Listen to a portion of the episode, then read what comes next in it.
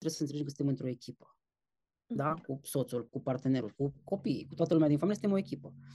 Să fim foarte atenți la chestiile astea de uh, individualism cumva, că nu e un concurs uh, care pe care, ci dimpotrivă, este vorba, din experiența mea personală, în primul rând. Este vorba despre, cei doi niciodată nu vor evolua cu același ritm simultan, cu aceeași viteză. Unul, de obicei, unul este un pic mai bine sau chiar mai mult mai bine decât celălalt.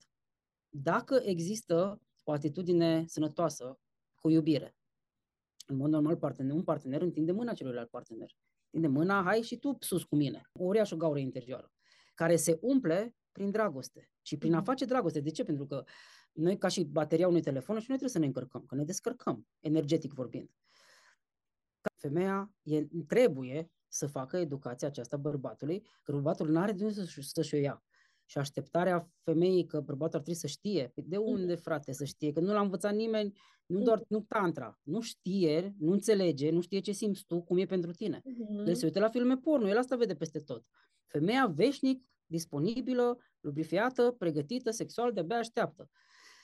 Ceea ce este total fals, nu? Iar femeia va trebui să facă această reeducare a bărbatului cu dragoste, cu limite sănătoase. Nu? Și să spună, uite, eu am nevoie de. Da? Preludiu un pic mai lung. Uite.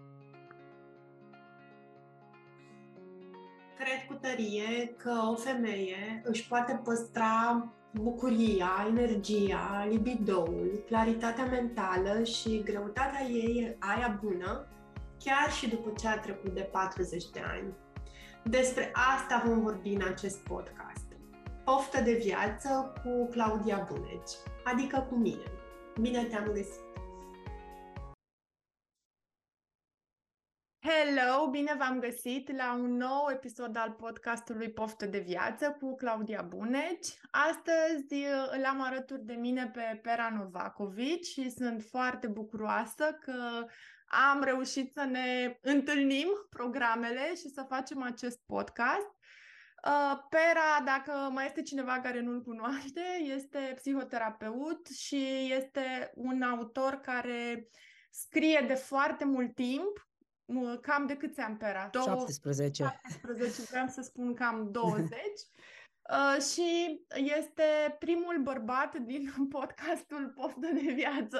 Și mă bucur foarte tare, pentru că cred că avem nevoie și de perspectiva uh, bărbaților în discuțiile noastre ale doamnelor. Mm-hmm. Pera, bine ai Excelent. venit! Mulțumesc de invitație, bine te-am găsit și bine v-am găsit celor care ne veți urmări. Aș începe cu o întrebare la întrebarea ta. Te rog. Îmi povesteai, îmi povesteai că tema noastră de azi, una din ele cel puțin, de interes pentru comunitatea ta, ar fi dacă există un decalaj între femei și bărbați în, la vârsta mijlocie. Ne-ai luat așa înainte? Da, ți-am luat înainte, dar dacă nu e o problemă, aș vrea să te întreb ceva legat de asta. Te rog. Și anume, mă gând- eu m-am intrat într-un proces și mă gândeam, cine ar pune întrebarea asta? Asta e prima întrebare. Și doi, ce fa- l-a făcut pe cel om sau pe, cel, pe cea femeie, nu?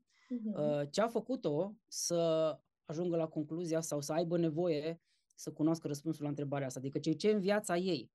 Ce s-a, uh-huh. întâmplat? Ceva s-a întâmplat acolo de te, te, te gândești, ok, probabil că bărbații au un avantaj sau este un decalaj sau ce se întâmplă și de ce se întâmplă. Da, și... decalajele sunt, fii atent, pe mai multe dimensiuni și o să-ți spun așa un pic despre ele. Noi așa în lumea noastră tot discutăm despre, în lumea noastră a femeilor, știi? Tot discutăm uh-huh. despre uh, cum ne simțim noi, uh, ce facem noi, ce nevoie avem noi, da, deci avem această preocupare să ne înțelegem. Și sunt două decalaje majore care îmi vin în cap și pe care le discutăm frecvent sau care apar frecvent de la uh, femei către mine. Unul este acela despre libido, despre dorința sexuală, despre apetitul sexual, care la cei mai mulți dintre bărbați este mai crescut decât la majoritatea femeilor. Și asta e unul dintre ele, dar celălalt decalaj despre care voiam să vorbim azi și mai provocat, așa să-l spun de la început, este faptul că femeile lucrează mult mai mult cu ele, ceea ce bărbații nu fac. Și am auzit de la multe dintre femeile din jurul meu, din comunitatea mea, care deja au început să adune destul de multe experiențe cu ele însele și despre ele, că simt că nu mai au așa un partener de discuție acasă. Simt că uh-huh. bărbatul de lângă ei, pentru că nu prea face nimic să se înțeleagă pe el, să înțeleagă cum ar arăta o, discu- o discuție conflictuală, dar constructivă, simt femeile că nu le mai reprezintă relația aia. Ba, chiar am câteva exemple de divorțuri care s-au întâmplat din această cauză. Bărbatul le iubea, adică exista conexiune, dar la nivel spiritual aproape, la nivel de, băi, hai să discutăm și altceva decât cine ia copii, cine duce copiii, știi, deci chestii din astea foarte pragmatice de care avem nevoie. Femeile simțeau că nu mai au un partener și au ales să fie singure decât într-o relație unde nu se mai regăsesc. Uh-huh. Și astea sunt două dintre decalajele majore despre care am fi vrut, aș fi vrut să discutăm, pentru că totuși un podcast și nu putem să adresăm toate da. problemele existențiale. Vreau Bun. să ne spui câte ceva despre tine, pentru că nu întâmplător vreau să vorbesc cu tine, nu numai mm. pentru că ești autor online, pentru că ești psihoterapeut, ești o persoană care a trecut prin multe lucruri, așa cum scrii și tu pe, pe site-ul tău, da? Deci uh-huh. vorbești foarte mult din propria-ți experiență și de, de doi ani, zic bine, ești și tată? Sau de doi da, ani, doi ani și două luni. Așa, doi ani și două luni să, să vă trăiască. Uh, și ce simt nevoia este să ne spui puțin despre traseul tău și despre Sigur. preocupările tale în momentul ăsta. Sigur, cu drag.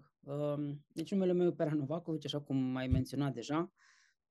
În anul două mii cinci, de obicei așa îmi spun povestea, elevator pitch-ul rapid și după aia dezvoltăm puțin. Uh-huh, uh-huh. Până la douăzeci și cinci de ani am mers pe un drum trasat cumva de familie, societate, cultură, sistemele în care ne aflăm cu toții angrenați și era un drum greșit. Dar nu știa nimeni, bineînțeles, să-mi spună chestia asta. S-a mers pe ideea că te- tehnologia e viitorul, tehnologia informației, calculatoarele, ceea ce e foarte adevărat. Este, vedem acum, nu? Mm-hmm. Și este și în continuare. Numai că sufletul omului și ce se cere la un moment dat în societate și în economie și în cultura momentului pot să fie foarte incompatibile și să ducă la o suferință foarte mare personală pentru om. Ceea ce a fost și cazul meu. Cred că la douăzeci și cinci de ani, după trei ani de proces interior, dus cam singur, citind cărți și atât, neavând acces la mentor, neștiind să cer ajutor, neavând resurse materiale, citind, am dobândit ceva foarte prețios, și anume cărțile sau autorii din cărțile respective, cumva mesajul comun sau numitorul comun era și tu poți, și tu poți. Nu? Citeam ieri sau alalteri un citat, ceva de genul nouăzeci la sută din orice proces educațional este încurajarea. Mm. Cred că e foarte adevărat. Că, fapt, asta aveam nevoie, să mi se spună că și eu pot. Apoi s-au deschis toate energiile, toate canalele de educație. Am întâlnit oameni, am întâlnit oportunități. Și atunci mi-am dat seama, după procesul meu personal, că e cel mai frumos dar pe care un om poate să-l primească. Să ajungă să creadă că și el poate. E fabulos, e o transformare din interior în exterior incredibilă. Și atunci am zis, unde, ce să fac? Eu cred că psihologia e vocația mea, ceea ce așa a și fost și este. Și atunci am, am plecat după cinci ani de Politehnică, cam mult un pic, dacă mă întreb pe mine.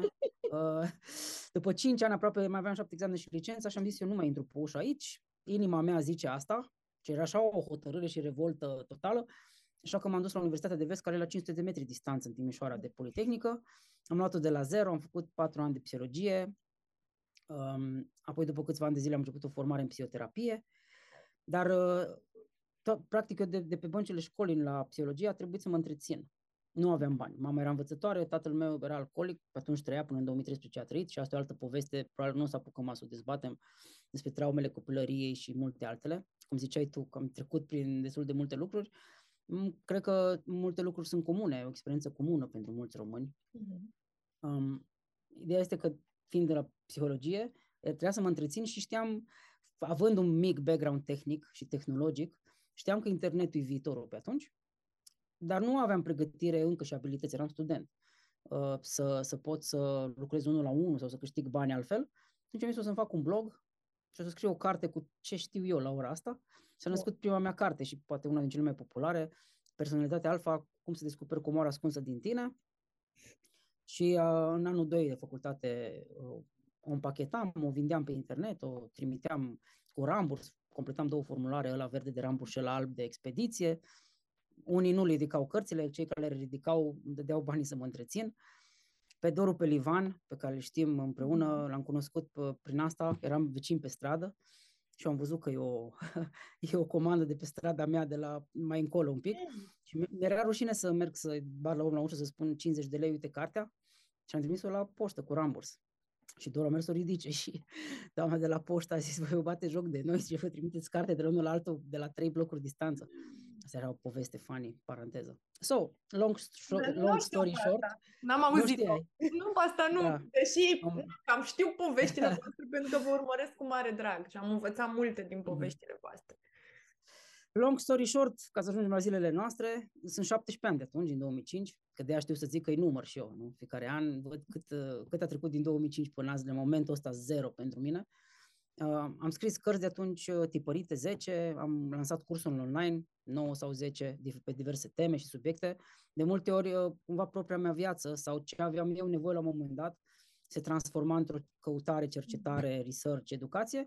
Și apoi, cumva, făceam trecerea spre a da și altora, că sigur și alții au nevoie. Deci cam ăsta a fost modelul meu de business multă vreme, dacă vrei. Dar ceva s-a întâmplat recent în viața mea. Deci, practic, eram un antreprenor online și de multe ori eram mai bun antreprenor decât eram psiholog. Din cauza că petreceam mai mult timp învățând copywriting, marketing, vânzări și toate astea și făceam și bani. Asta e adevărul. Și atunci, cumva, făceam pe ce eram bun. Doar că vocația te cheamă, inima îți vorbește. Și am simțit nevoia, prin două mii cincisprezece, să mă întorc cumva la dragostea mea, și anume psihologia. Am început formare în psihoterapie transpersonală, am devenit psihoterapeut cu drept de liberă practică. Astăzi fac o a doua formare în psihoterapie, în psianaliză. Și sunt foarte preocupat astăzi de profunzimile, să spunem așa, ale ființei umane, de mintea inconștientă, de spiritul nostru, de unde, care ne e locul în marea schema lucrurilor, nu? Divinitatea uh, și multe alte aspecte. Cam asta fac azi. Uh, am redobândit dragostea pentru psihoterapie, pentru că am fost eu și sunt și azi pacient într-un, într-un proces de psihoterapie cu propriul meu psihoterapeut, care mi este și unul din profesorii de la, din prima formare transpersonală. Și am, am descoperit darurile extraordinare pe care această muncă cu tine ți le poate aduce, având, fiind însoțit de, de o persoană um, cu care rezonezi. Și atunci, practic, s-a reanimat, să zicem așa, vocația doi punct zero, dacă vrei să zicem, uh, prin care acum asta încerc, am inclusiv un curs online prin care uh, îi stimulez și încerc să facilitez altor lucrători în această muncă unul la unul, să le arăt ce, ce a funcționat pentru mine, care sunt principiile de funcționare, să dezvoltăm și abilități personale, dar și în același timp și de, de, de a putea trăi din munca asta unul la unul. Sunt, ah. tată, uh, uh, sunt tată în o fetiță de doi ani de zile, doi ani și două luni, și ăsta a fost momentul meu T zero, um, în momentul în care mi-am dat, momentul în care mi-am dat seama că eram într-un burnout foarte puternic și că trebuie să fac ceva, că vine copilul. Soția mea era însărcinată în luna doi și eu eram într-un burnout de doi ani pe care cumva îl negam. Da? Probabil că mulți oameni care sunt în burnout zic mai săptămâna asta, că n-am, to-do list-ul e mare, uh, nu știi cum să te scoți de acolo, că înseamnă să și pierzi lucruri, nu? Și atunci cumva continui, dar până când viața zice stop. Și atunci ăsta a fost motivul principal pentru care uh, m-am apucat de psihoterapie. Știam că o să devin tată, că o să mi se ceară resurse noi, uh, de timp, energie, stare de prezență, pe care eu nu le mai aveam și eram puțin burnout. Și atunci, de doi ani și ceva, lucrurile astea s-au schimbat mult în viața mea în bine și evident putem vorbi de toate subiectele și din perspectiva mea personală și ca psihoterapeut, de la libido, căsnicie, mm-hmm. relația de cuplu, până la decalaje și alte lucruri. Așa că aștept întrebările tale. Drag. Da, asta, asta e ce am avut și eu în minte, pentru că eu și eu te urmăresc cu drag și îmi place foarte mult deschiderea ta. Um, și chiar mă uitam, pregătim podcastul, mă uitam pe Instagram-ul tău și vedeam că cele mai multe dintre comentarii sunt de la femei. Știi? Okay. Deci, apropo de, um, apropo de cât de preocupat sau cât, nu știu, cu asta aș vrea să încep. Care e treaba? De ce atât de multe femei sunt into this și își fac timp și se caută și cer susținere și, și, și, și te citesc și te urmăresc și așa, și de ce nu se întâmplă asta sau ce fac bărbații? Încă nu știu dacă nu se întâmplă, nu, nu știu eu să se întâmple, știi? Care-i treaba? Da. Cred că, cred că o să încerc, clar nu știu răspunsul, adevărul final, dar încerc să-ți spun niște lucruri de care cumva sunt destul de sigur la momentul acesta. Uh, în primul rând, cred că bărbații s-au trezit într-o capcană în acest moment. Într-o capcană care e în felul următor. Pe de o parte, mesajele exterioare care spun ca bărbat uh, ești pe atât de valoros ca ființă umană, ești pe atât de valoros pe cât produci material. Deci asta este o chestie pe care o vedem peste tot. Bărbatul, așa zis, puternic, nu? Care are în principiu și resurse materiale, dar care și arată bine, dar care și uh, e spiritual și mai departe. Deci e o standardul, să spunem așa, de calitate care se cere bărbatul, este foarte înalt, presiune foarte multă. Sunt foarte mulți tineri azi de adolescenți și tineri de douăzeci ceva de ani într-o depresie totală și tăcută și o disperare tăcută, mm. pentru că li se cere foarte mult și în fiecare zi își dau seama că de fapt sunt standarde imposibile de atins.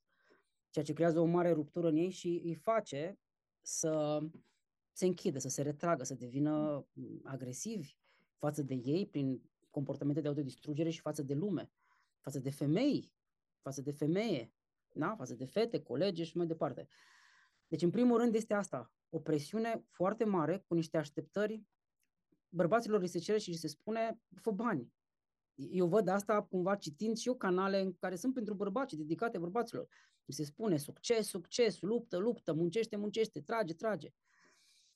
Deci asta este, asta este primul un motiv, de a zic că e ca un fel soi de capcană. Pe de altă parte, evident și bărbatul are propria sa lume interioară, la fel de bogată, sensibilă și vastă ca orice alt om, pe la urmă. Aici chiar nu putem face diferențări între bărbați și femei.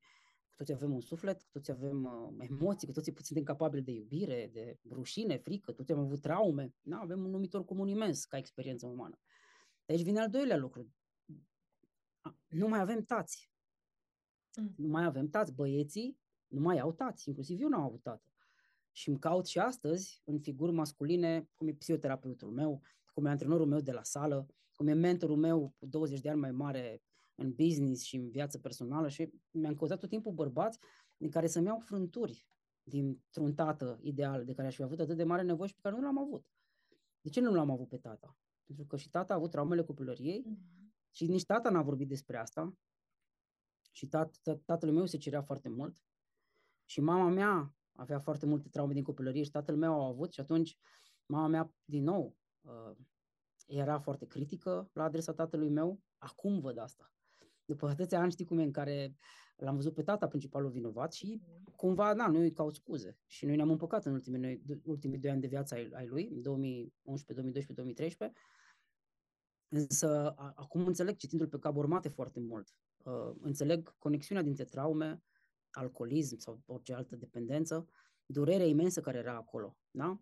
Dar cumva este un lanț, dacă vrei, un lanț al slăbiciunilor transgenerațional. Uh-huh. Și suntem în zilele noastre în care uh, se cere bărbaților să fie, să producă, să facă bani, să fie, aibă statut social, da?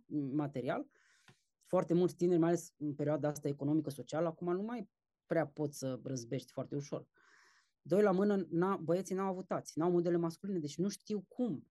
Nu știu cu cine să vorbească. Și trei, ca să-ți dau și un al treilea argument pentru asta, situația actuală, rămâne meteahna, sau meteahna, din nou, nu ne-a învățat nimeni ca băieți, să vorbim despre ce simțim. Uh-huh. Pentru că noi trebuie să fim puternici, să ducem cu stoicism greutățile vieții și că nu are oricum nimeni cum să ne înțeleagă sau cum să, uh, uh, cum să ne înțeleagă și cum să ne sprijine cu adevărat, că doar ni se cer lucruri și noi trebuie să performăm și dacă nu o facem, nu suntem buni de nimic.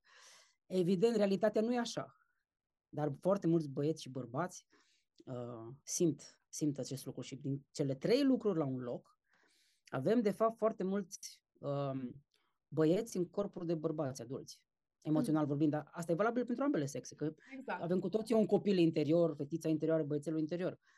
Dar asta e situația și atunci femeile citesc, comunică între ele, intră în comunități, El n-a o problemă în a uh, se educa și a căuta, a cere ajutor și de a zice, nu știu, dar vreau să învăț. Mm-hmm. Pe de altă parte, bărbații, probabil, cred că, uh, nu vreau să generalizez, dar intuiesc că asta este starea de națiune. Foarte mulți băieți și bărbați astăzi spun că trebuie să facă bani cu orice preț, văd că nu o pot face și apoi se retrag, fie consumând alcool, droguri, uh, refugiindu-se în ceva. Mm-hmm. Și atunci ai... Între aceste două extreme, materialismul și durerea imensă sufletească care se cere anesteziată printr-o dependență, nu mai este loc de mm-hmm. hai să mergem la un curs online, hai să mergem la o conferință, hai să citim o carte și să aplicăm în viața noastră. Și din păcate, în momentul în care eu am fost în acest punct al vieții mele, că am fost acolo la douăzeci și doi, douăzeci și trei, douăzeci și patru, douăzeci și cinci, acele cărți pe care le-am citit, mi-au spus și tu poți. Asta aveam eu nevoie să mi se spună de către mm-hmm. cineva și mi-am găsit singur treaba asta și de acolo, uh, în momentul în care am văzut că am putere personală, eu, Pera Novacovici, un băiat simplu din Calea Lipovei, Timișoara, când am văzut că eu am putere să-mi creez realitatea, efectiv, și nu-s cuvinte goale astea, chiar îți creezi realitatea, adică faci în mod conștient să se întâmple lucruri în viața ta, în relația de cuplu, legat de corpul fizic, legat de banii pe care îi câștigi, legat de orice vrei tu. Și în momentul în care ai văzut că se poate, chiar dacă e foarte puțin progresul la început, păi stai un pic, dacă continui pe drumul ăsta al autoeducației, al descoperirii de sine, pot să ajung foarte departe, dacă nu chiar oriunde aș vrea să ajung, nu? Și chestia asta a devenit, nu vreau să zic un drog sau o dependență, dar cred că evoluția este pentru toți o, o cerință interioară majoră, dar cred că m-am îndrăgostit de procesul prin care eu devin și mă transform și mă pot admira pe mine comparat cu, sau îmi pot admira progresul comparat cu eu de acum un an, cinci ani, zece ani. Pentru mine asta e o plăcere și atunci eu ca bărbat nu gândesc când uh, femeile sau bărbații se educă sau nu.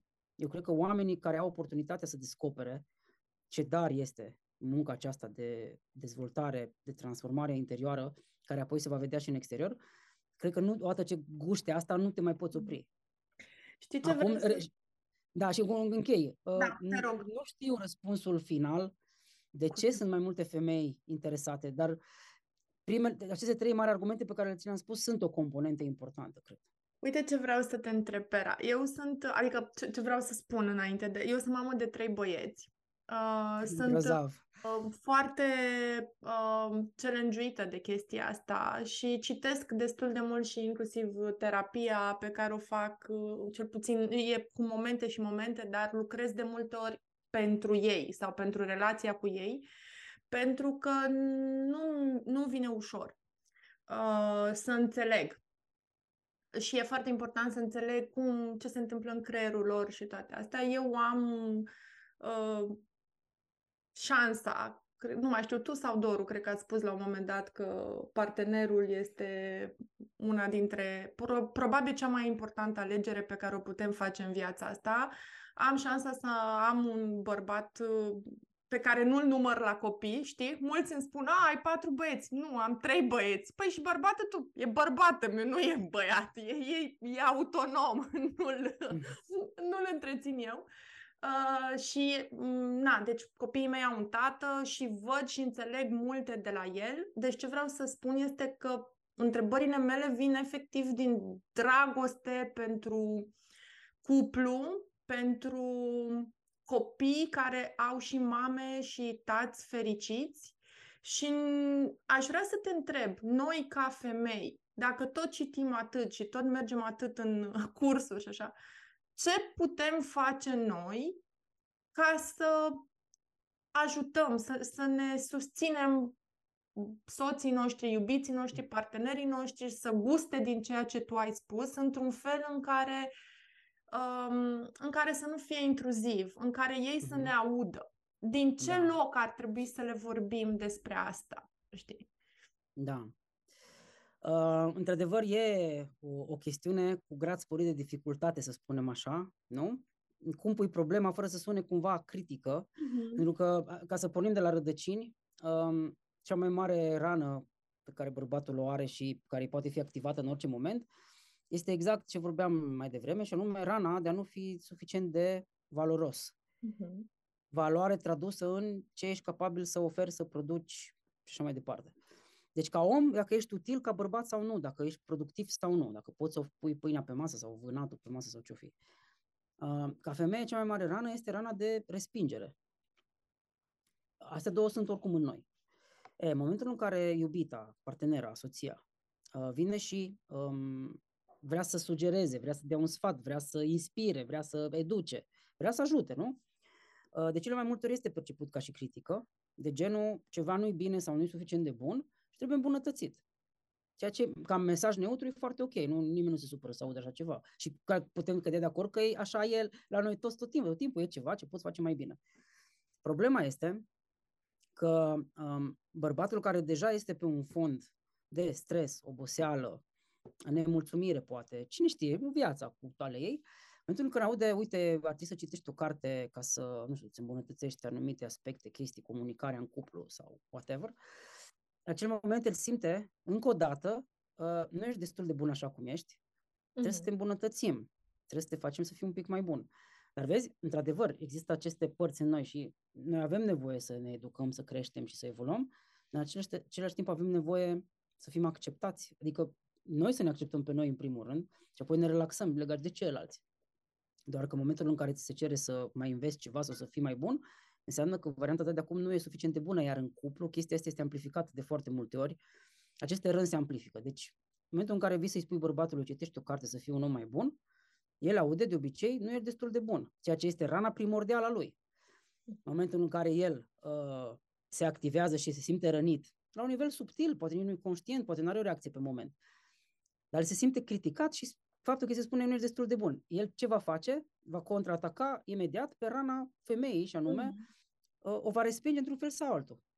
Nu? Fie okay. se va încăpățâna să nu facă ce îi se spune, fie va găsi ceva să o critice. Să da, ce doare dincolo. Da, exact. Ok, deci înțeleg din ce spui tu că ar fi mai bine să, să ne ducem cu acceptare către el decât cu orice fel de sugestii pe, pe tema asta sau la tine cum ar funcționa? Nu știu. Da, păi wow, spun cum. Da. Okay, continuăm, da. Pe, asta este începutul. Da? E clar că nu lăsăm lucrurile așa. Uh-huh. Pentru că în Grecia Antică, în momentul în care uh, cineva ținea morala al cuiva sau ținea un discurs sau un seminar, uh, ideea din spate era îți țin un seminar acum și te, te învăț să fii un om mai bun și îți cer, am așteptarea de la tine să fii un om mai bun pentru că te iubesc.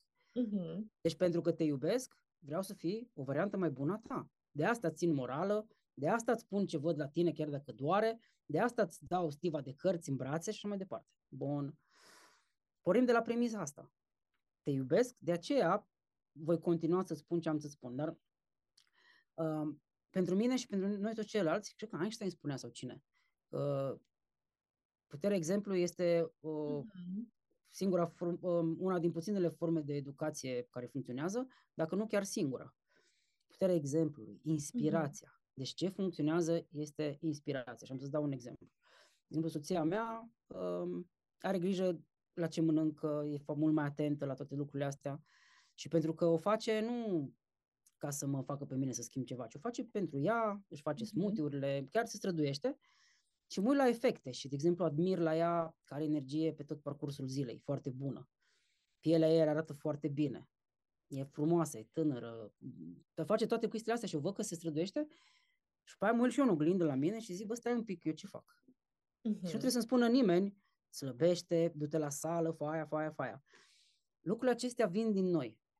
Totul, întrebarea se pune, ești în locul potrivit, ești în mediul potrivit, dacă ai sămânța unui copac sau unei flori și o pui într-un sol total nefertil, fără apă, fără soare, nu o să crească. Deci dacă vreau să generez schimbare, eu trebuie să mă uit în mediul meu, eu prima oară, și să mă întreb, cum sunt eu? Sunt eu un exemplu? Pentru că foarte multe lume va veni și va da din gură, fără să poată să aplice ceea ce predică. Mm-hmm. Și asta este cea mai mare problemă. Ai zero influență, pentru mm-hmm. care tu doar vorbești și spui, uite cartea, uite schimbarea, dar tu nu pari că ai aplicat ceva și nu se vede transformarea, că asta e întrebarea. Ok, știi cărți, mergi la cursuri, inclusiv doamnele, domnișoarele, ai mers la cursuri, ce s-a schimbat în viața ta? Asta e întrebarea pe care trebuie să ne punem. Că dacă nu s-a schimbat nimic în atitudinea ta, după zece cursuri și zece cărți, uh-huh. ai același stil de a pune problemă, sunt, iese critică din gura ta, pui presiune într-un fel, ești nemulțumită, tu nu ești fericită până la urmă. Cu atât mai puțin vei avea putere să-i spui bărbatului, dar citește și tu o carte. Păi pentru ce? Uite, tu citești de zece ani, nu s-a schimbat nimic. Așa e. Da, no? E foarte, foarte fain asta. Să știi, Pera, că sunt foarte de acord cu tine și, adică, așa... Asta le spun și eu femeilor, când da, trebuie să gătesc pentru că, na, practic lucrând cu mine se schimbă lucruri la ce face ea înainte să se culce, ce face ea când se trezește, cum mănâncă, cum se relaxează, da? Și de multe ori aud, păi nu pot că bărbatul mi se uită la meciuri până la unsprezece sau nu pot că el mănâncă nu știu ce și... Uh, recomandarea e aceeași, păi tu vezi de treaba ta să... Cum să spun, tu, tu lucrezi tu cu tine, noi nu lucrăm aici în, în coaching-ul nostru ce face bărbatul tu și la cât se culcă bărbatul tu și cât mănâncă el și ce citește el. Hai să ne uităm la noi și să ne concentrăm pe noi și apoi să, să mergem către celălalt, să ne terminăm treaba cu noi și îmi place foarte mult, cum ai spus și chestia asta, cu multe cursuri care nu... care poate Mama. schimbă sau nu ceva, pentru că nu e destul să citim sau să participăm la cursuri dacă nu uh, întrupăm uh, lucrurile. Mă rog, nu o să putem să venim schimbate acasă, dar un lucru mic azi, un lucru mic mâine și tot așa începe să se simtă în atitudine uh, un, alt, uh, un alt vibe. Ar simt nevoia să o completez foarte uh, scurt ceva.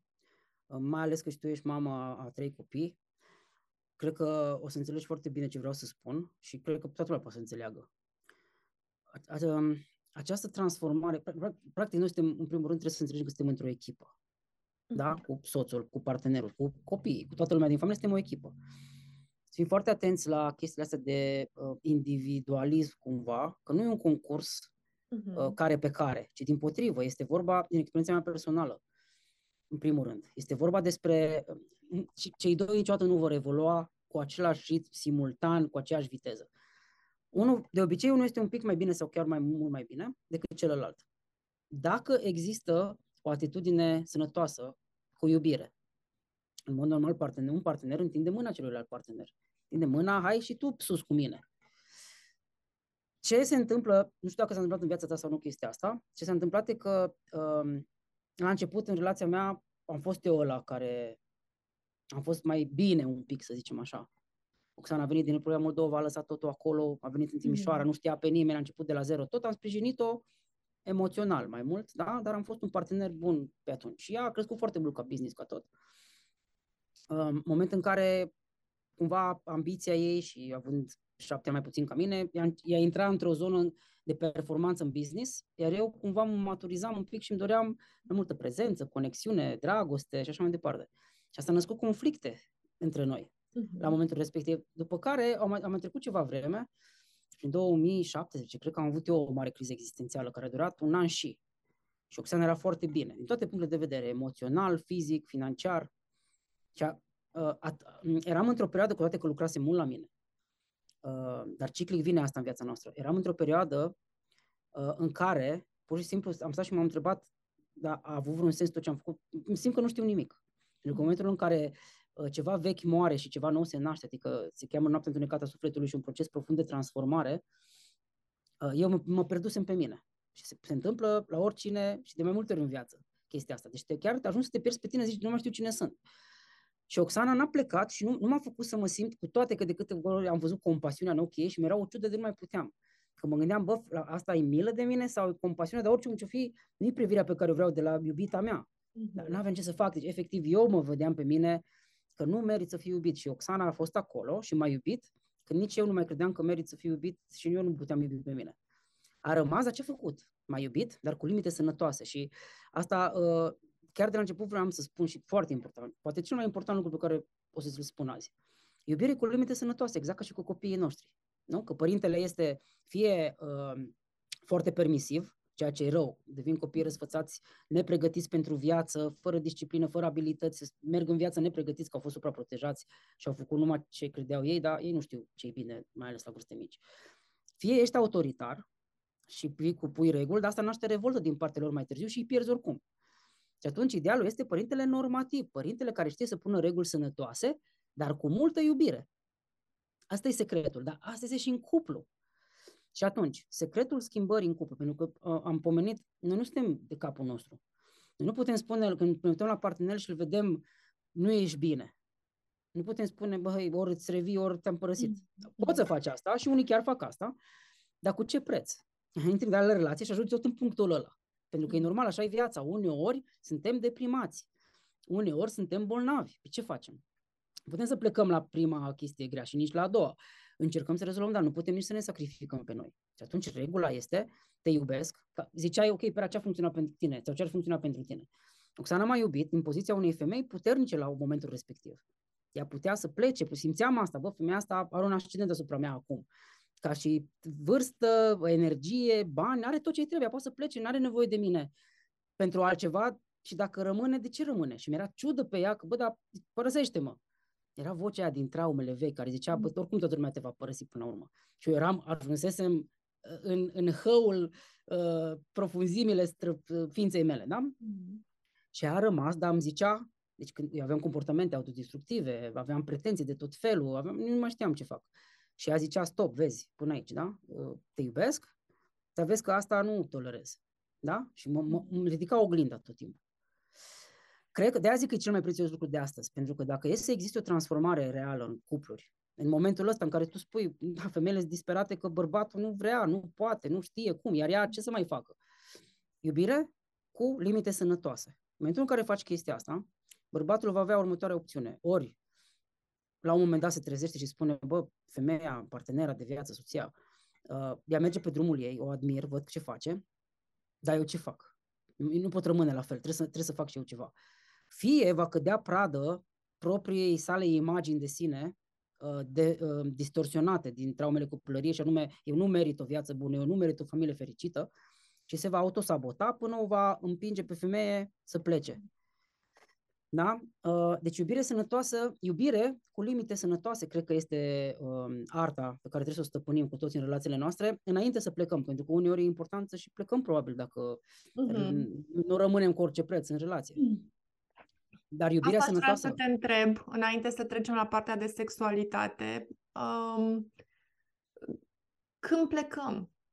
Adică când știm că deja am trecut dincolo de limita asta sănătoasă, am trecut de mult și deja eu nu mai sunt deloc bine, eu celălalt. Uh-huh. Nu mai sunt deloc bine, care nu e neapărat femeia, oricare dintre ei. Știu că poate nu e un răspuns definitiv, dar da. Așa, din păi, experiență. E o chestie foarte intimă asta, de genul că fiecare dintre noi, dacă e pus în situația asta, dar trebuie să poarte consecințele uh, și să culeagă roadele deciziilor sale. Cumva. De aceea nu putem veni cu uh, un îndrumător și o rețetă și după cum vedem nici nu există, pentru că unii rămân toată viața pentru mm-hmm. copii sau pentru că nu mai pot să plece sau pentru că ce să mai plec acum. Alții pleacă prea des și prea repede din mm-hmm. relații, cumva, nu? Și pe spectrul ăsta se întâmplă de toate. Deci cumva fiecare dintre noi ar trebui să gândească ce, ce aduce experiența respectivă pentru el. Ce aduce? Și eu cred că dacă ar fi să pleci dintr-o relație, uh, este momentul în care tu consideri că nu mai este absolut nimic de învățat pentru tine în locul respectiv. Nu mai poți să crești în locul respectiv, tu ca om. Nu mai ai susținerea, nu mai ai contextul, nu mai ai mediul în care tu să crești. Pentru că în acel moment, atunci e toxic, cu adevărat. Când ți se oprește și se blochează evoluția. Da? Când simți că stagnezi de foarte multă vreme și nu mai ai cum, te lovești de ziduri, imposibil de dărâmat. Da, uite că Oxana în, acel, în acea perioadă de un an și jumătate... Uh, ce crezi? S-a aflat în acest loc în care a simțit că nu mai... Nu, lângă nu deloc, pentru că, pentru că aș vedea, avea o viață a ei care era atât de plină, încât nu avea nevoie să, să-și ia de la, din, să vină la Pera și Pera să-i spună, să-i dea, să-i ofere mm-hmm. posibilități. Ea citea, ea mergea la cursuri, ea avea business, ea mergea în ședințe, ea călătorea prin lume. Ea avea o viață bună, faină și un soț mm-hmm. acasă. Viața era foarte bună. Ea nu simțea vreo mare presiune, bineînțeles, și ar fi dorit ca și soțul ei să fie mai bine, mai bucuros, să fie mai prezent, să fie mai capabil de uh, conexiune la momentul respectiv, că era mai puțin capabil la momentul respectiv, muncit fiind de propriile procese. Dar miza nu era pentru ea enormă, în sensul că e clar că dacă aș fi continuat, mi-aș fi zis de două ori, în momentul ăsta ești foarte toxic pentru mine. Altă mm-hmm. chestie care am zis, oh, cum să-mi zici tu mie? Nu, eu mm-hmm. psihologul. Dar ăsta era adevărul. Deci ea probabil că nu... Um, în momentul în care ai o viața ta, nu mai trebuie să pui atât de multă presiune cu atât de mare grabă, că dacă tu nu te schimbi, viața noastră e dezastru. Mm. Ce treabă am eu cu tine până la urmă? Adică da, ești partenerul meu și e clar că dacă vin acasă, mi-ar plăcea să fim bine. Dacă nu suntem, creezi un spațiu pentru tine. Și îți mai dau o tehnică, dacă vrei, că acum mi-a venit în minte. De la Iurie Bieconski, unul din profesorii noștri, care lucră foarte bine și pe constelație, și psihodramă, și și psihoterapeut foarte bun. Și el zicea așa, în momentul în care ești în budă, dacă îmi dai să folosesc termenul ăsta, în relație, ești, okay. ești în budă, e gata, s-a terminat, e groaznic. Ce faci? Și ne-a dat o strategie bună, că și eu am îndoielile astea, ok, când pleci, cât rămâi. Deci când simți că gata, s-a umplut paharul, e o tehnică de folosit și care personal am consider că e foarte potrivită. Spui așa, uite, eu sunt foarte nefericită în momentul acesta în relația asta. Spui partenerului, eu sunt foarte nefericită, nu, nu, nu sunt happy, nu sunt bine. Uh, păi suntem într-o echipă și într-o relație și noi e nevoie să fim împreună în treaba asta. Și nu sunt bine și e de cât timp? De un an, doi, cinci. Uh, uite cum o să facem. O să, uh, te înțeleg că treci într-o perioadă grea și ți-e greu și ai procesele tale, poate nici nu te înțeleg complet și poate crezi că nu te pot ajuta cu nimic. E ok, dar știu că ți-e greu și ție. Și înțeleg asta. De aceea am să mai aștept șase luni. Uh-huh. Dacă în șase luni eu mă simt la fel cum mă simt acum, tot ne- la fel de nefericită, eu am să plec din această relație. Pentru că vreau să fiu fericită. Și în momentul acela lași pe om să ia decizii pentru el. Uh-huh. N-ai zis de el nimic. Ai spus, uh-huh. o tehnică foarte bună de folosit este, eu simt că eu am nevoie de. Uh-huh. Nu mai este despre critică, că celălalt nu face, celălalt nu-i bine. Păi eu așa simt. Eu așa simt, eu am nevoie de asta, uite care e situația. Dar în momentul în care tu spui, uh, sunt nefericită, e despre tine, poate chiar ești, și uite, dau șase, știu că și ție ți-e greu, dar eu mai pot șase luni să stau în asta. Ca tu să-ți rezolvi ce simți tu, dacă vrei, dacă poți. Și dacă nu, va trebui să plec dacă mă simt la fel. Și în momentul ăla lași o poartă deschisă, opțiunile sunt deschise, nu? Și celălalt trebuie să-și asume responsabilitate în chestia asta, pentru că partenera lui de viață nu e fericită și probabil că nu e numai din cauza lui. Dar cu siguranță că și el joacă un rol în chestia asta și el nu și-a asumat până acum uh, niște responsabilități și trebuie să facă ceva și te poate pierde dacă nu. Și dacă după șase luni chiar nu faci nimic, probabil că și ești îndreptățită și pleci puțin cu inima mai ușoară.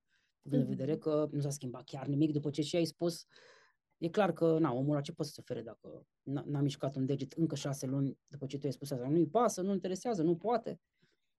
Are sens, tehnica. Mm-hmm. E o tehnică. Da, simplu. Da, are sens și, mă rog, discuția ar putea merge de aici încolo. Știu că și tu recomanzi terapia de cuplu, ți-am zis că te urmăresc. Absolut, și absolut, cred că da. E un pas important. Dar eu am vrut așa un pic să înțelegem și noi, ca femei, ce, ce simte bărbatul și cum îl putem, cum putem sprijini relația până la urmă. Uh, și mi se pare foarte valoros așa să auzim perspectiva ta și faptul că chiar și tu cu tot, uh, cum să spun, uh, cu toate procesele prin care ai trecut, chiar procesele, chiar tot ce ai aflat și așa, la un moment dat s-a transformat în acest uh, uh, vortex uh, interior. Deci cred că e... Um, cred că e prețios așa pentru noi să aducem un pic mai multă uh, empatie, vine să zic, în, în, da, în nervii pe care de multe ori, deci de multe ori primesc mail-uri super lungi care încep puțin despre cum se simte femeia. Uh-huh. Uh, și în premenopauză apar uh, probleme hormonale, uscăciune vaginală, m- mult mai multă nevoie de preludiu lung, de nu știu ce. E foarte puțin despre ea și apoi foarte mult despre ce face el. Cum e? Și înțeleg că e multă furie și revoltă acolo și cumva um, discuția cu tine simt că e așa ca un... Um, cum să spun, ca o ciocolată caldă, știi? În care ne mai liniștim un pic și ne punem puțin și în papucii lui și înțelegem că nici lui nu e ușor. Și aș vrea să, să, să discutăm în timpul pe care îl mai avem despre celălalt decalaj. Uh-huh. Um, al acesta, al felului în care privim sexualitatea, a nevoii efective de Uh, a face sex, da? Uh-huh. Uh, am zis de la început, nu e generală. Sunt și femei uh-huh. și cunosc câteva care au un apetit sexual mai mare decât uh, partenerii, da? Sunt uh, puțin pe un alt tipar hormonal, dar tu știi foarte... Uh, adică urmărindu-te, citindu-te, știu că ai foarte multe să ne spui din perspectiva asta și din nou așa câteva lucruri ca să înțelegem și noi ce simte bărbatul și poate, știu sigur că sunt și câțiva bărbați care ne ascultă, bărbatul meu e unul dintre cei care mi-ascultă podcastul uh, și invers, știi, uh-huh. despre ce crezi tu că ar trebui să știe bărbatul despre femeie, mai ales femeia asta mai matură, mai asumată. Uh-huh. În primul rând, în acest moment, ca să existe, să se dea o șansă reală vieții sexuale în cuplu, um, femeile e nevoie să educe pe bărbați. Cu aceeași blândețe, iubire cu limite sănătoase, da? Um, pentru că în acest moment, din nou, bărbații neavând de la cine să învețe, uh, existând foarte multă pornografie, care e mesajul prim pe care îl vezi în filmele pornografie, este că femeia e tot timpul pregătită de sex și de-abia vine din duș și a sărit pe tine. Evident, imaginea asta este atât de uh, incompletă, incorectă și falsă, aș spune, nu? În momentul în care uh, și femeile nedorind, bineînțeles fetele și apoi femeile, nedorind să, să supere, să deranjeze, poate chiar le place de băiat, nu? La început, când sunt mai tineri. Încât acceptă, acceptă și așa. Știi? Și ce, bă, na, că omul mă vrea, mă dorește, hai că e bine și așa. Și atunci se perpetuează o întreagă cultură, sau zicem altfel, Uh, sexualitatea, dacă ar ști bărbații și femeile, dar cred că femeile știu un pic mai bine intuitiv, dacă ar ști bărbații ce dar ascuns se află în sexualitate, în cuplu, întreaga lume s-a schimbat. Dar cred că nu e întâmplător că uh, practic este o știință și o artă pierdută, intenționat și nu mai scoate nimeni să o pună pe masă. Și anume, uh, dacă reușești să... Um, prelungești durata sexuală, bineînțeles, cu plăcere și cu dragoste și cu răbdare și cu, cu uh, preludiu și cu așa, um, se descoperă cel mai mare dar este practic o, în casa ta, în căminul tău și cu partenera ta, vei descoperi o oază de conexiune și de împlinire sufletească, aș spune, fizică, emoțională, mentală și spirituală, care este probabil singurul antidot împotriva dependențelor. Mm. Sau să for... Uite-te, hai să ne uităm în lume ce se întâmplă. Lumea este, în acest moment, pradă dependențelor. Suntem dependenți cu toții, de la tehnologie, la mâncare proastă, la droguri, la alcool. Fiecare încearcă să se simtă normal sau să alinee o durere. Dar normalitatea și durerea de unde vin? Adică de ce s-a pierdut normalitatea și sănătatea și a fi firesc să fii bine? Acum nu mai e firesc, e normal să nu fii bine și să cauți să fii. Și de unde durerea asta imensă ce, ce, ce se cere astupată, anesteziată, uitată, negată? Nu? Că asta facem, consumăm și suntem workaholici și bă, băgăm la păcănele și facem orice. Uh-huh. Numai să scăpăm de durerea asta imensă. Care-i durerea? Suntem goi aici, o ureaș și o gaură interioară, care se umple prin dragoste și prin a face dragoste. De ce? Pentru că noi, ca și bateria unui telefon, și noi trebuie să ne încărcăm, că ne descărcăm, energetic vorbind. Care este cea mai profundă formă de intimitate și conexiune umană? Păi, a face dragoste cu persoana iubită. Este intim, profund, fizic, psihic, emoțional, dacă îți dai voie, bineînțeles. Dacă există un cadru de încredere, un cadru de uh, ne iubim și știu că mă pot baza pe tine, nu? Să ne putem abandona procesului. Un alt lucru extrem de dificil în relații, pentru că există dependențe, minciună, suferință, traume, stres post-traumatic și o mie de chestii care te împiedică să fii cu adevărat intim. Și atunci, cei mai mulți oameni, cei mai mulți oameni, inclusiv eu multă vreme, am ratat partea asta a sexualității profunde în cuplu și făceam sexul, eu îl numesc acum sex de descărcare, de detenționare, care sexul aproape iepurește, mm-hmm. da? În care, na, bărbatul vrea, dar el ce vrea? Vrea descărcare, detenționare. Mm-hmm. Femeia ce vrea? Vrea conectare, conectare. Vrea mm-hmm. umplere. Da? Și ei îi place sexul, uneori e fain sexul, da, da, da, da, da. Și așa. Dar de cele mai multe ori, când bărbatul deja este întors pe parte și sfore, femeia de-abia s-a trezit un pic sexual. Așa e, da. E o foarte mare problemă. Pentru că s-a ratat ceva și bărbatul, din păcate, și săracul de el, femeia știe că se ratează de fiecare dată când se întâmplă sexul de descărcare, s-a ratat ceva atât de prețios. Sara, asta au trecut și cum?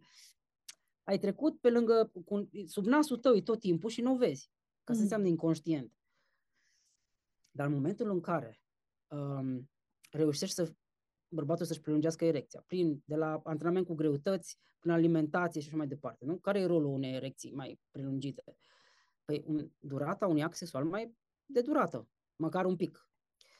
Dacă femeia reușește să-și relaxeze mintea și corpul, da? Să fie într-o stare de prezență și conexiune, fără grabă, și dacă amândoi reușesc să facă chestia asta cu relaxare, cu dragoste și să dureze un pic mai mult actul sexual, și-ar da seama că după tipul ăsta al de sex, care îl numesc sex de conectare, da? Să-i spune, dacă la alții de descărcare și de detenționare, ăsta ar fi de încărcare. Te duci pe stradă și ești îndrăgostit ca la șaptesprezece ani din nou. Culme. Uh-huh. Și zici, stai un pic, asta mi s-a întâmplat mie, nu? Căsnicia mea. Și zic, bă, da, toată viața mea am căutat că ceva lipsește în viața mea. Și evident, te duci la soție și zici, bă, dar nici în familie, nici în soție nu am găsit ce, acel ceva.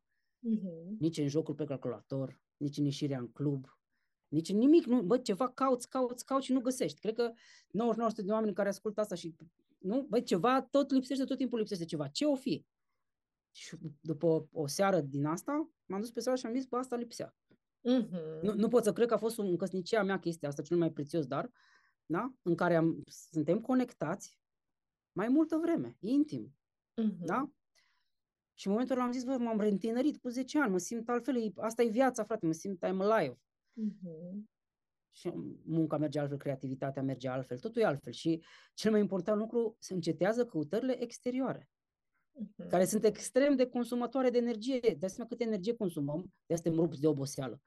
Nu? To-do list-ul, realizarea profesională, statutul social, realizările, să mai scriu o carte, să mai fac un curs, să mai ating nu știu ce bornă, mai iau a treia casă sau a șaptea mașină, mai fac un copil.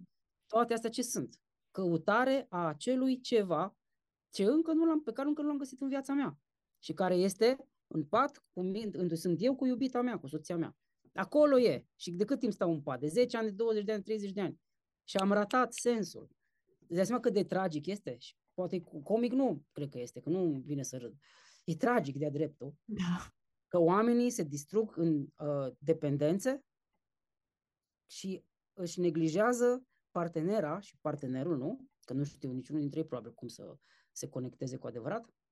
Ratăm asta și subna- murim flămânzi, cum zice Arghezi sau Cușbuc, Cușbuc a zis, nu? Tu cu pâinea și cuțitul mor flămând, mor flămând neisprăvitul. Adică avem pâinea și cuțitul acasă la noi și murim de foame cu pâinea sub nas. Asta e tragedia, de fapt, și cred că este intenționat cumva construită chestia asta, pentru că ce faci când de timpul cauți ceva și nu ești împlinit? Mai cumperi ceva, nu? Mm-hmm. Mai produci niște bani ca să mai cheltui, să mai cumperi ceva material, să mai acumulezi niște bunuri. Pe dacă oamenii ar fi împliniți sexual, emoțional, mental, satisfăcuți, băi, sunt bine, sunt complet, mi-e, mi-e bine acasă la mine, n-ar mai avea nevoie să fugă în exterior. Păi ce-ar face industria capitalist-consumeristă? Nu? Când nu mai fi un, un neveșnic nefericit și deprimat în căutarea unei noi pastile, a unei noi distracții. Dar uite că ăștia tantrici știau de mult că ăsta e... Exact. A, asta e, și cum să zic, o dată că descoperim asta și în viața noastră și apoi vedem că unii știau chestia asta și o făceau ca lumea. În India mm-hmm. sunt templele acelea abandonate acum cu acele imagini sexuale pe, pe sculptate.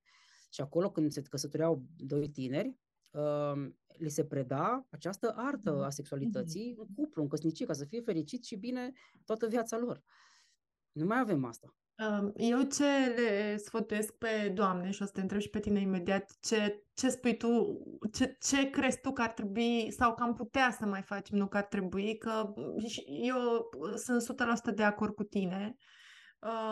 Despre asta am vorbit acum câteva episoade de podcast și cu Domnica, despre cât de valoros este, cu Domnica Petrovai, despre cât de da. valoros este uh, cât de valoroasă este conectarea sexuală în cuplu. Exact. Uh, și am văzut că și tu ai vorbit, ai tot vorbit despre asta în, uh, în videourile pe care tu le-ai și în general, pe unde ai avut ocazia.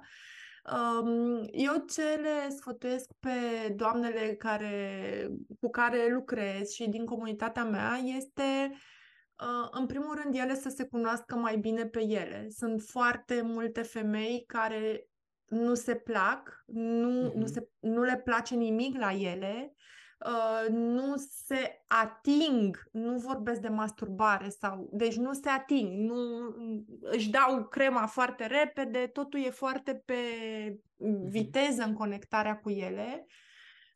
Um, și atunci, inclusiv în, în programul pe care l-am, facem această reîmprietenire cu corpul, nouă să mm. înceapă să ne placă de noi, să fim un pic mai pe... să ne luăm aceste mici, uh, uh, mici răgate de a ne... răgazuri? Răgazuri, cred că da. Așa. Să ne, să ne atingem mai încet, să vedem ce ne place, cum ne place. Și apoi, dacă vedem sau dacă ne e greu să vorbim cu partenerul despre asta, să-i oferim noi lui aceste momente, aceste momente în care îl mângâiem mai mult, aceste momente în care, uh, practic, nu avem așteptarea de a avea contact sexual, mai ales că pentru multe dintre femei a devenit dureros și ele se aricesc, apropo de ce spuneai tu, de să te relaxezi, ele se aricesc numai când îl văd că se apropie, știi? Corect. El de multe ori știe că ele se aricesc și a zice, nu mai vreau să stai liniștită, da. Ar veni că nici nu mă ating, știi? Și nu găsesc această cale de mijloc, știi? În care, băi, eu asta am zis, băi, luați-vă o seară pentru voi în care să vă mângâiați, să vă faceți masaj unul altuia, nu neapărat cu scopul de a se termina în penetrare, ci pur și simplu pentru a vă simți unul pe altul. Foarte, foarte bune recomandările astea. Uh, și cum ziceam chiar la început, femeia e, trebuie să facă educația aceasta bărbatului, că bărbatul nu are de unde să-și o ia. Și așteptarea femeii că bărbatul ar trebui să știe, de unde frate să știe, că nu l-a învățat nimeni, nu doar nu tantra, nu știe, nu înțelege, nu știe ce simți tu, cum e pentru tine. Uh-huh. El se uită la filme porno, el asta vede peste tot. Femeia veșnic, disponibilă, lubrifiată, pregătită, sexual, de-abia așteaptă. Ceea ce este total fals, nu? Iar femeia va trebui să facă această reeducare a bărbatului cu dragoste, cu limite sănătoase. Nu? Și să spună, uite, eu am nevoie de... Da? Preludiu un pic mai lung, uite cum să facem, hai să facem, nu facem patul, ne luăm seara pentru noi, ne îmbrățișăm și să se zică mai încet, uh-huh. să-i spună lucru, evident ghidat și după zece, cincisprezece, douăzeci de ani de căsnicie, niciodată nu e prea târziu să faci chestia asta, uh-huh. mai încet un pic te rog, cu dragoste, nu că poți să-i spui, bă, nu te grăbi, iar te grăbești, sau poți să-i spui uh, mai încet, te rog frumos, da. Blând, da, da? Deci efectiv face, îi spui ce și cum și învățați împreună chestia asta. Uh-huh. Uh-huh. De aia spuneam la început și e foarte important. Suntem într-o barcă și vâslim. E nevoie să găsim o cale să decidem, ok, destinația, amândoi vrem destinația asta, ok, cum ne împărțim rolurile în barca asta, cum vâslim, cine stă în spate la cârmă, cine e în față. Toate lucrurile astea trebuie stabilite și vorbite. Trebuie să fim în barcă și să vrem să mergem într-o direcție comună, că dacă nu se întâmplă asta, atunci putem merge de la discuția aia de, ok, ce facem cu viața noastră și în această relație.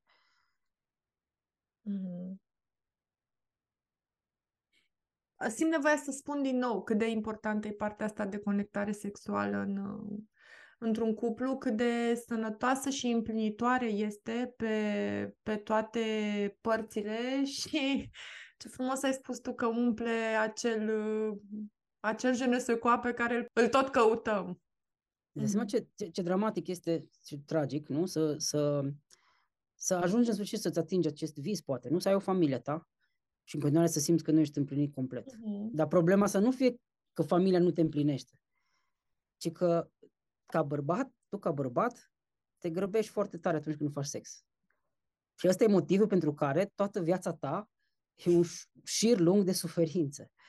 Pentru că tu, ne, ne simțind și tu, și nici femeia nu simte, evident, nu? Dar ne simțind nici tu că s-a umplut în sfârșit ceva acolo, cu ajutorul iubitei tale, să te duci ca bărbat să cauți în toată lumea asta. Să pleci, primul lucru pleci de acasă, fugi de acasă, vrei să scapi de acasă. Mm-hmm. Că ești la bier cu prietenii, că ești în aventuri pe munte, că ești, faci investiții sau business sau ești alcoholic, cine știe, mai contează. Cât e de trist, nu? Să, re, să, să mor cu flămând, cu pâinea și cuțitul, cred că asta e metafora cu care putem rămâne. Pera, aș vrea să te rog în încheiere să lași un mesaj către femei, că știu că ele mă ascultă în general, către aceste femei aflate în această perioadă pe care eu o consider super înfloritoare și cumva în care avem pâinea și cuțitul ca să fim împlinite.